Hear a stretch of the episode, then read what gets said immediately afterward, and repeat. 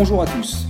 Si je vous dis une stèle de granidorite noire de 760 kg et qui a été l'objet d'une vive convoitise entre les Français et les Anglais, vous me dites la pierre de Rosette.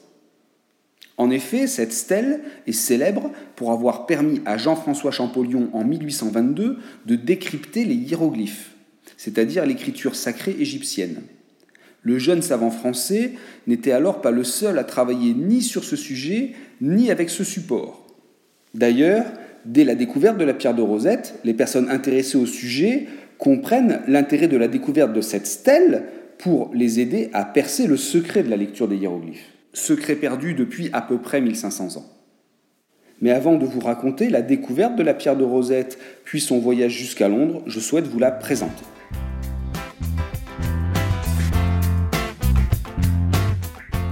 Comme je vous l'ai dit, il s'agit d'une stèle de granidorite de bonne taille, avec plus d'un mètre douze de haut, 75 cm de large, 30 cm d'épaisseur. La granidorite est une roche magmatique proche du granit, elle est presque noire. Il ne s'agit en réalité que d'un morceau d'une stèle sûrement nettement plus grande. Il manque le haut ainsi que le coin inférieur droit. Elle est recouverte sur une de ses faces par trois inscriptions, et c'est là tout son intérêt. Les trois textes sont écrits en trois écritures différentes, dont l'écriture hiéroglyphique. Les savants font à juste titre le pari que les inscriptions sont en fait le même texte, ainsi par comparaison on espère pouvoir enfin comprendre l'écriture sacrée égyptienne. Sur le haut de la stèle, l'inscription est en hiéroglyphe, c'est-à-dire en égyptien savant et sacré. Au milieu, le texte est en démotique, c'est-à-dire en égyptien populaire, et en bas, l'inscription est en grec. Pour comprendre pourquoi le grec est employé sur cette stèle, il convient de se souvenir que depuis l'invasion de l'Égypte par Alexandre le Grand, c'est une famille d'origine grecque qui règne en Égypte. Que dit le texte présent sur la stèle? Il s'agit d'un décret datant de 196 avant notre ère et promulgué par le roi Ptolémée V on peut parler d'un échange de bons procédés. Le roi Ptolémée V a besoin du soutien des prêtres alors que la situation politique est tendue en Égypte, et pour obtenir ce soutien, le roi accorde aux prêtres des exonérations fiscales et des dons en grains. En échange de cela, les prêtres s'engagent à célébrer un culte annuel en l'hommage du roi, et celui-ci doit aussi être traité comme un dieu. Par ailleurs, il est demandé que ce décret soit visible dans les temples et dans les trois langues. Et de fait, depuis 1799, d'autres exemplaires de ce même décret de Memphis ont été découverts. Et ces exemplaires ont permis de préciser certains éléments manquants dans le fragment qu'est la pierre de Rosette.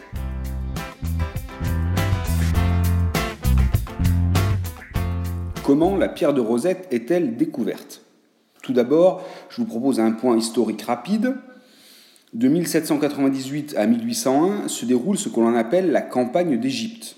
Les troupes françaises partent alors en Égypte sous les ordres du général Bonaparte afin de couper les routes commerciales anglaises. Or, la route des Indes passe par l'Égypte.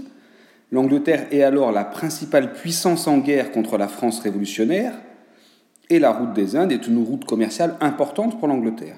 Par ailleurs, Bonaparte se fait accompagner d'une commission des sciences et des arts, groupe de plus de 160 savants, ingénieurs et dessinateurs, qui ont pour objectif premier d'apporter le soutien technique nécessaire à l'armée, par exemple la construction de fortifications ou de ponts, et qui ont comme objectif second de collecter des connaissances sur l'Égypte ancienne, mais aussi des connaissances en termes de minéralogie ou de biologie. Marins et soldats confondus, ce sont plus de 50 000 hommes qui quittent Toulon le 19 mai 1798 en direction de l'Égypte sur 400 bateaux. Il s'agit donc d'une expédition de grande ampleur. La découverte de la pierre de Rosette se déroule dans un contexte étonnant.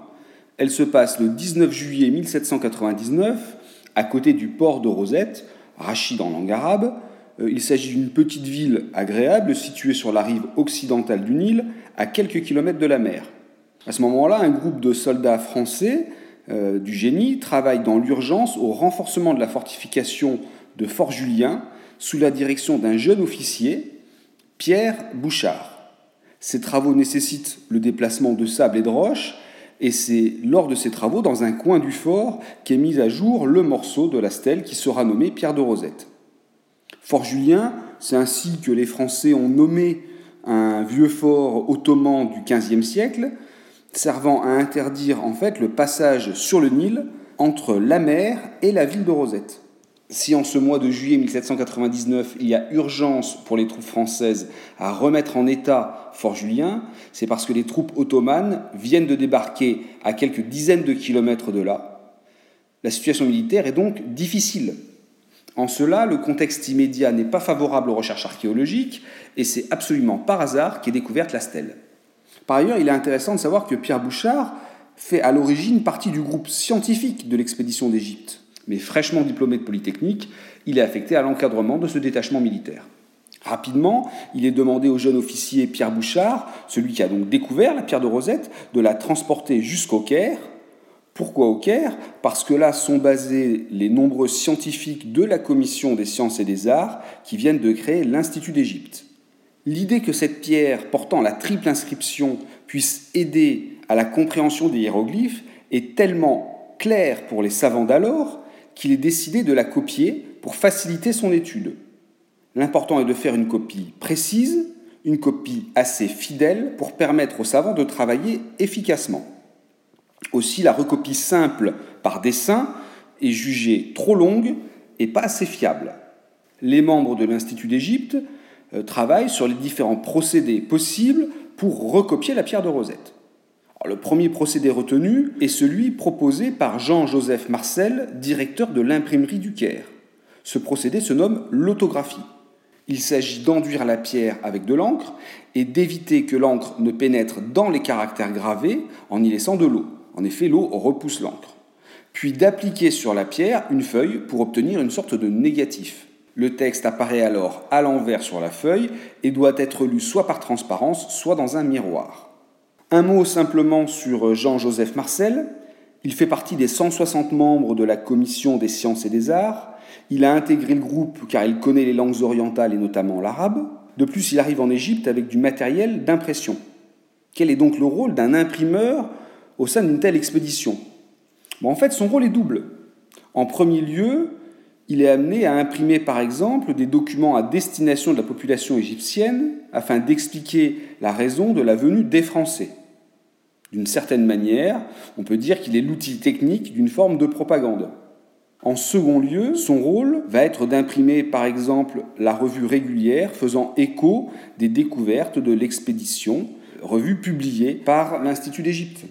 Après euh, le procédé proposé par le directeur de l'imprimerie du Caire, un autre membre éminent de la commission des sciences et des arts euh, propose une solution. Il s'agit d'un certain Nicolas Comté, et celui-ci propose un procédé tout autre, la calcographie. À l'inverse du premier procédé, euh, cette fois-ci, on fait en sorte que l'encre ne soit pas retenue sur la pierre, mais dans les caractères. Puis on applique une feuille sur la pierre. Il s'agit d'un procédé inverse. Enfin, un troisième procédé est mis en œuvre, le moulage. C'est Adrien Raffneau qui réalise le moulage avec du soufre. Les copies ainsi réalisées sont rapportées à Paris sans encombre. Il en va tout autrement de l'original. En janvier 1800, Bonaparte a déjà quitté l'Égypte. Kléber a pris sa succession. Celui-ci signe avec les Anglais et leurs alliés ottomans un traité fixant les conditions du départ des Français. La situation militaire euh, pour la France s'est en effet largement dégradée. La question des objets collectés et des notes prises par les savants est au cœur de très âpres négociations. Ainsi, alors que les Anglais réclament l'ensemble des objets et des documents aux mains de la Commission des sciences et des arts, certains de ses membres, dont le fameux Geoffroy de Saint-Hilaire, menacent de détruire purement et simplement les objets et manuscrits plutôt que de les livrer. C'est finalement un compromis qui est trouvé entre les deux parties. Les savants conservent leurs notes et manuscrits ainsi que certaines pièces mineures. Les pièces les plus importantes, dont la pierre de Rosette, sont remises aux Anglais. La pierre de Rosette, ainsi donc que de nombreuses autres découvertes de l'expédition d'Égypte, quittent l'Afrique sous pavillon anglais. C'est en 1802 qu'elle est débarquée en Angleterre avant de rejoindre rapidement les collections du British Museum où elle est toujours conservée. Dès son arrivée en Angleterre, de nouvelles copies sont réalisées. Particulièrement, l'inscription grecque est recopiée et envoyée à de nombreux savants dans toute l'Europe pour obtenir la meilleure traduction possible. Il faut bien comprendre que les deux autres écritures ne sont alors pas comprises, et le premier travail se concentre donc sur l'inscription grecque, dont la traduction est primordiale. L'histoire de la compréhension de la pierre de Rosette et donc du déchiffrage des hiéroglyphes est particulièrement riche. Plusieurs savants travaillent avec acharnement pendant deux décennies avant que la clé de lecture soit comprise en 1822 par Jean-François Champollion. L'autre grand nom à citer immédiatement est celui de Thomas Young. Ce grand savant britannique, médecin de formation, fait dans la décennie 1810-1820 des découvertes importantes qui participent pleinement au progrès décisif fait par Jean-François Champollion.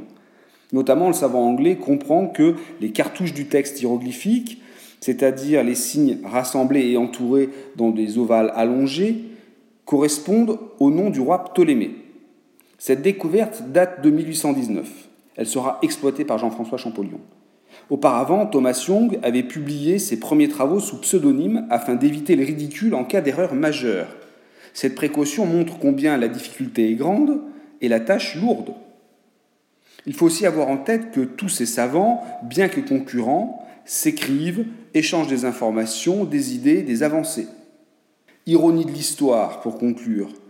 Bouchard, l'officier français qui a découvert la pierre de Rosette, meurt en août 1822, soit quelques semaines avant le déchiffrement des hiéroglyphes.